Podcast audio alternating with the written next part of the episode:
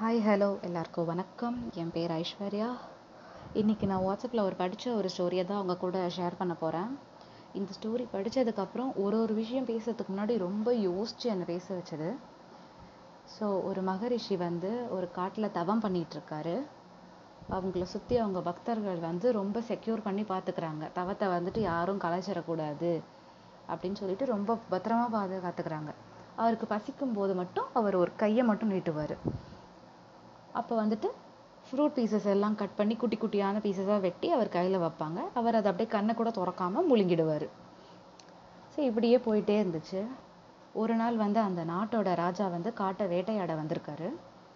அந்த நேரத்தில் அவங்க பக்தர்கள் யாருமே அங்கே இல்லை. அப்படி பக்தர்கள் யாருமே இல்லாத காரணத்தப்போ ராஜா வந்து இவரோட தவத்தை கலைக்க ரொம்ப ட்ரை பண்ணுறாரு பட் ஆனால் இவரோட தவம் கலையவே இல்லை. கரெக்டாக கையை நீட்டுறாரு. எதையாவது சாப்பிட வருமே அப்படின்னு சொல்லிட்டு அவர் கையை நீட்டுறாரு. அப்போ வந்து அந்த ராஜா வந்து ரொம்ப ஏளனமாக குதிரையோட சாணத்தை எடுத்து அவர் கையில் வைக்கிறான். அவரும் அதை விழுங்கிட்டாரு. ஐயோ இந்த ஆள் நான் குதிரை சாணத்தெல்லாம் விழுங்கிட்டானே? சச்சா வாங்க இந்த இடத்துல இருந்து போகலாம் அப்படின்னு ஏளனமாக சிரிச்சுட்டு போயிடுறாரு. மறுநாள் வந்து அவரோட அரசவைக்கு இன்னொரு மகரிஷி வராரு. வந்து நேற்று நீ பண்ணதுக்கு உனக்கு என்ன பலன் தெரியுமா கிடச்சிருக்கு? அப்படின்னு சொல்லி கேட்குறாரு என்ன பலன்? அப்படின்னு இவர் கேட்க நீ செத்தா கண்டிப்பாக உனக்கு நரகம்தான். மேலே வந்துட்டு உனக்கு மூட்டை மூட்டையாக நாங்கள் குதிரை சாணத்தை குவிச்சு வச்சுருக்கோம். நீ மேலே வந்தால் அதை தான் சாப்பிடணும். உனக்கு மூ வே மூணு வேலையுமே அதுதான் சோறு. மேலே வந்தா அப்படின்னு சொல்லிட்டு போயிடுறாரு. ராஜாவுக்கு ஐயோ நான் இன்னும் அரசாட்சி பண்ணிகிட்டே இருக்கேனே. எனக்கு வந்துட்டு இன்னும் சாகிறத பற்றி கூட நான் யோசிக்கலையே. பட் ஆனால் இவர் வந்து நான் செத்தா நரகத்துக்கு தான் போவேன். நரகத்துலேயும் எனக்கு வந்து குதிரை சாணம் தான் சாப்பாடுன்னு இவர் சொல்லிட்டு போயிட்டாரே. அப்படின்னு சொல்லிட்டு ரொம்ப யோசிச்சு ரொம்ப ஃபீல் பண்ணுறாரு ஐயோ நான் தப்பு பண்ணிட்டேன். அப்படின்னு சொல்லிட்டு எனக்கு இந்த இந்த அரசவை வாழ்க்கை எனக்கு வேண்டாம். நான் ஒரு சின்ன ஒரு சாதாரண ஒரு குடிசையிலே வாழ்ந்துக்கிறேன் அப்படின்னு சொல்லிட்டு அந்த அரண்மனைக்குள்ளேயே ஒரு சின்னதாக ஒரு குடில் ஒன்று போட்டு அந்த குடிலில் வாழ்ந்து வந்துட்டுருக்காரு. ஸோ நம்ம பண்ணது ரொம்ப பெரிய பாவம். இதை நம்ம வந்துட்டு எப்படியாவது கம்மி பண்ணணும் அப்படின்னு சொல்லிட்டு எப்படியாவது புண்ணியத்தை தேடலாம்னு சொல்லிட்டு உதவி பண்ணுறாரு ஸோ நாட்டில் இருக்கிற ஏழை பெண்களுக்கெல்லாம் வந்துட்டு கல்யாணம் பண்ணி வைக்கிறது அதுக்கு தேவையான பணம் பொற்காசுகள் இதெல்லாம் கொடுத்து நல்லா ஹெல்ப் பண்ணுறாரு யார் யாரெல்லாம் ரொம்ப கஷ்டப்படுறாங்களோ சாப்பாடுக்கே இல்லாமல் இருக்கிறவங்களுக்கெல்லாம் கூட பொற்காசுகள் கொடுத்து உதவி பண்ணிகிட்ருக்காரு இருக்காரு ஸோ நிறைய பெண்களுக்கு திருமணமும் பண்ணி வைக்கிறாரு.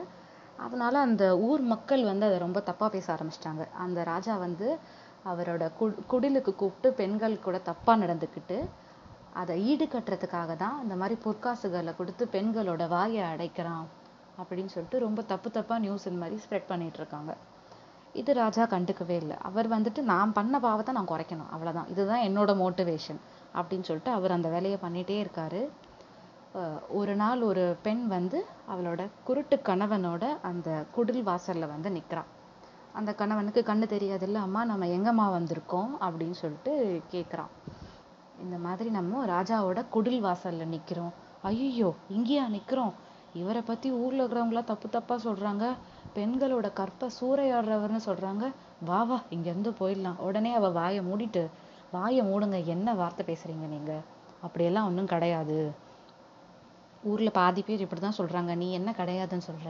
இல்ல நான் நல்லா விசாரிச்சிட்டேன்.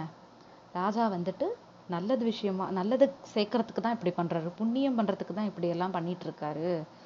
நீ எப்படி அதை இப்படி சொல்லலாம்? இல்லை ஊர் ஜனங்கள்லாம் பொய்யா சொல்கிறாங்க அப்போ அப்படின்னு இவர் வாதம் பண்ணுறாரு நான் சொல்கிறேன் பொறுமையாக கேளுங்க. நான் கேட்டுட்டேன் விசாரிச்சிட்டேன் அப்படின்னு சொல்லிட்டு சொல்கிறாங்க இவர் வந்து ஒரு மகரிஷிக்கு வந்து குதிரை சாணத்தை சாப்பிட கொடுத்தாரு. அதனால் இவருக்கு நரகத்தில் ஃபுல்லாக குதிரை சாணமாக குவிஞ்சு கிடக்கு. அதெல்லாம் இவர் வந்து பாவத்தை குறைக்க தான் இந்த மாதிரி புண்ணியம் பண்ணுறாரு இப்போ வந்துட்டு அந்த பாவத்தை கொஞ்சம் கொஞ்சமாக தப்பாக பேசினாங்க பார்த்தீங்களா இவர் வந்து பெண்களோட கற்ப சூறையாடுறாருன்னு சொன்னவங்க எல்லாருக்குமே அந்த குதிரை சாணம் கொஞ்சம் கொஞ்சமாக போச்சு. கடைசியாக ஒரே ஒரு பருக்கை இருந்துச்சு. ஒரே ஒரு ஒருத்தர் சாப்பிட்ற மாதிரி ஒரு பாகம் இருந்துச்சு. இப்போ நீங்கள் அதை தெரியாமலே ஒரு விஷயத்த தெரியாமலே நீங்களும் இப்போ சொல்லிட்டீங்க. அந்த குதிரை சாணம் உங்களுக்கு தான் அது. நீங்கள் செத்ததுக்கு அப்புறம். அடுத்த ஜென்மத்தில் வந்துட்டு நீங்கள் திருப்பி இதே மாதிரி குருடனாகவே தான் பிறக்க போறீங்க அப்படின்னு சொல்லிட்டாலாம் ஸோ நம்ம ஒரு ஒரு விஷயம் பேசுறதுக்கு முன்னாடி ரொம்ப யோசிச்சு யோசிச்சு பேசணும். நம்ம வந்துட்டு இருக்கிறத சொன்னாலும் தப்பு தான் இல்லாததை சொன்னாலும் தப்பு தான் ஸோ யாருக்குமே எந்த ஒரு கெடுதலும் நினைக்காம நம்ம இருந்துடணும் கெடுதலும் நம்ம நம்ம புறமும் பேச வேணாம் நல்லதும் பேச வேணாம் யார்கிட்டயுமே. நமக்கு தெரியாத விஷயத்தையும் பேசி இந்த மாதிரி பிரச்சனை வாங்கிக்கிறதுக்கு தெரிஞ்ச விஷயத்தையும் நம்ம பேசாம இருக்கிறதே நல்லது. ஸோ இதுதான் நான் இன்னைக்கு படித்த ஸ்டோரி இந்த ஸ்டோரி படிச்சதுலேருந்து ரொம்ப ஒரு மாதிரி ஒரு ஒரு விஷயமும் ரொம்ப ரொம்ப யோசிச்சு யோசிச்சு பேசுகிற மாதிரி தான் இருந்துச்சு. ஸோ நம்ம இனிமேல் நம்ம வாயை திறக்காமல் இருக்கிறது தான் ரொம்ப நல்ல ஒரு விஷயம். ஸோ அதை தானே நம்ம ஃபாலோ பண்ணணும் அப்படின்னு நான் இன்னைக்கு ஒரு முடிவு எடுத்திருக்கேன். ஸோ இந்த கதை உங்களுக்கு பிடிக்கும்னு நான் நினைக்கிறேன்.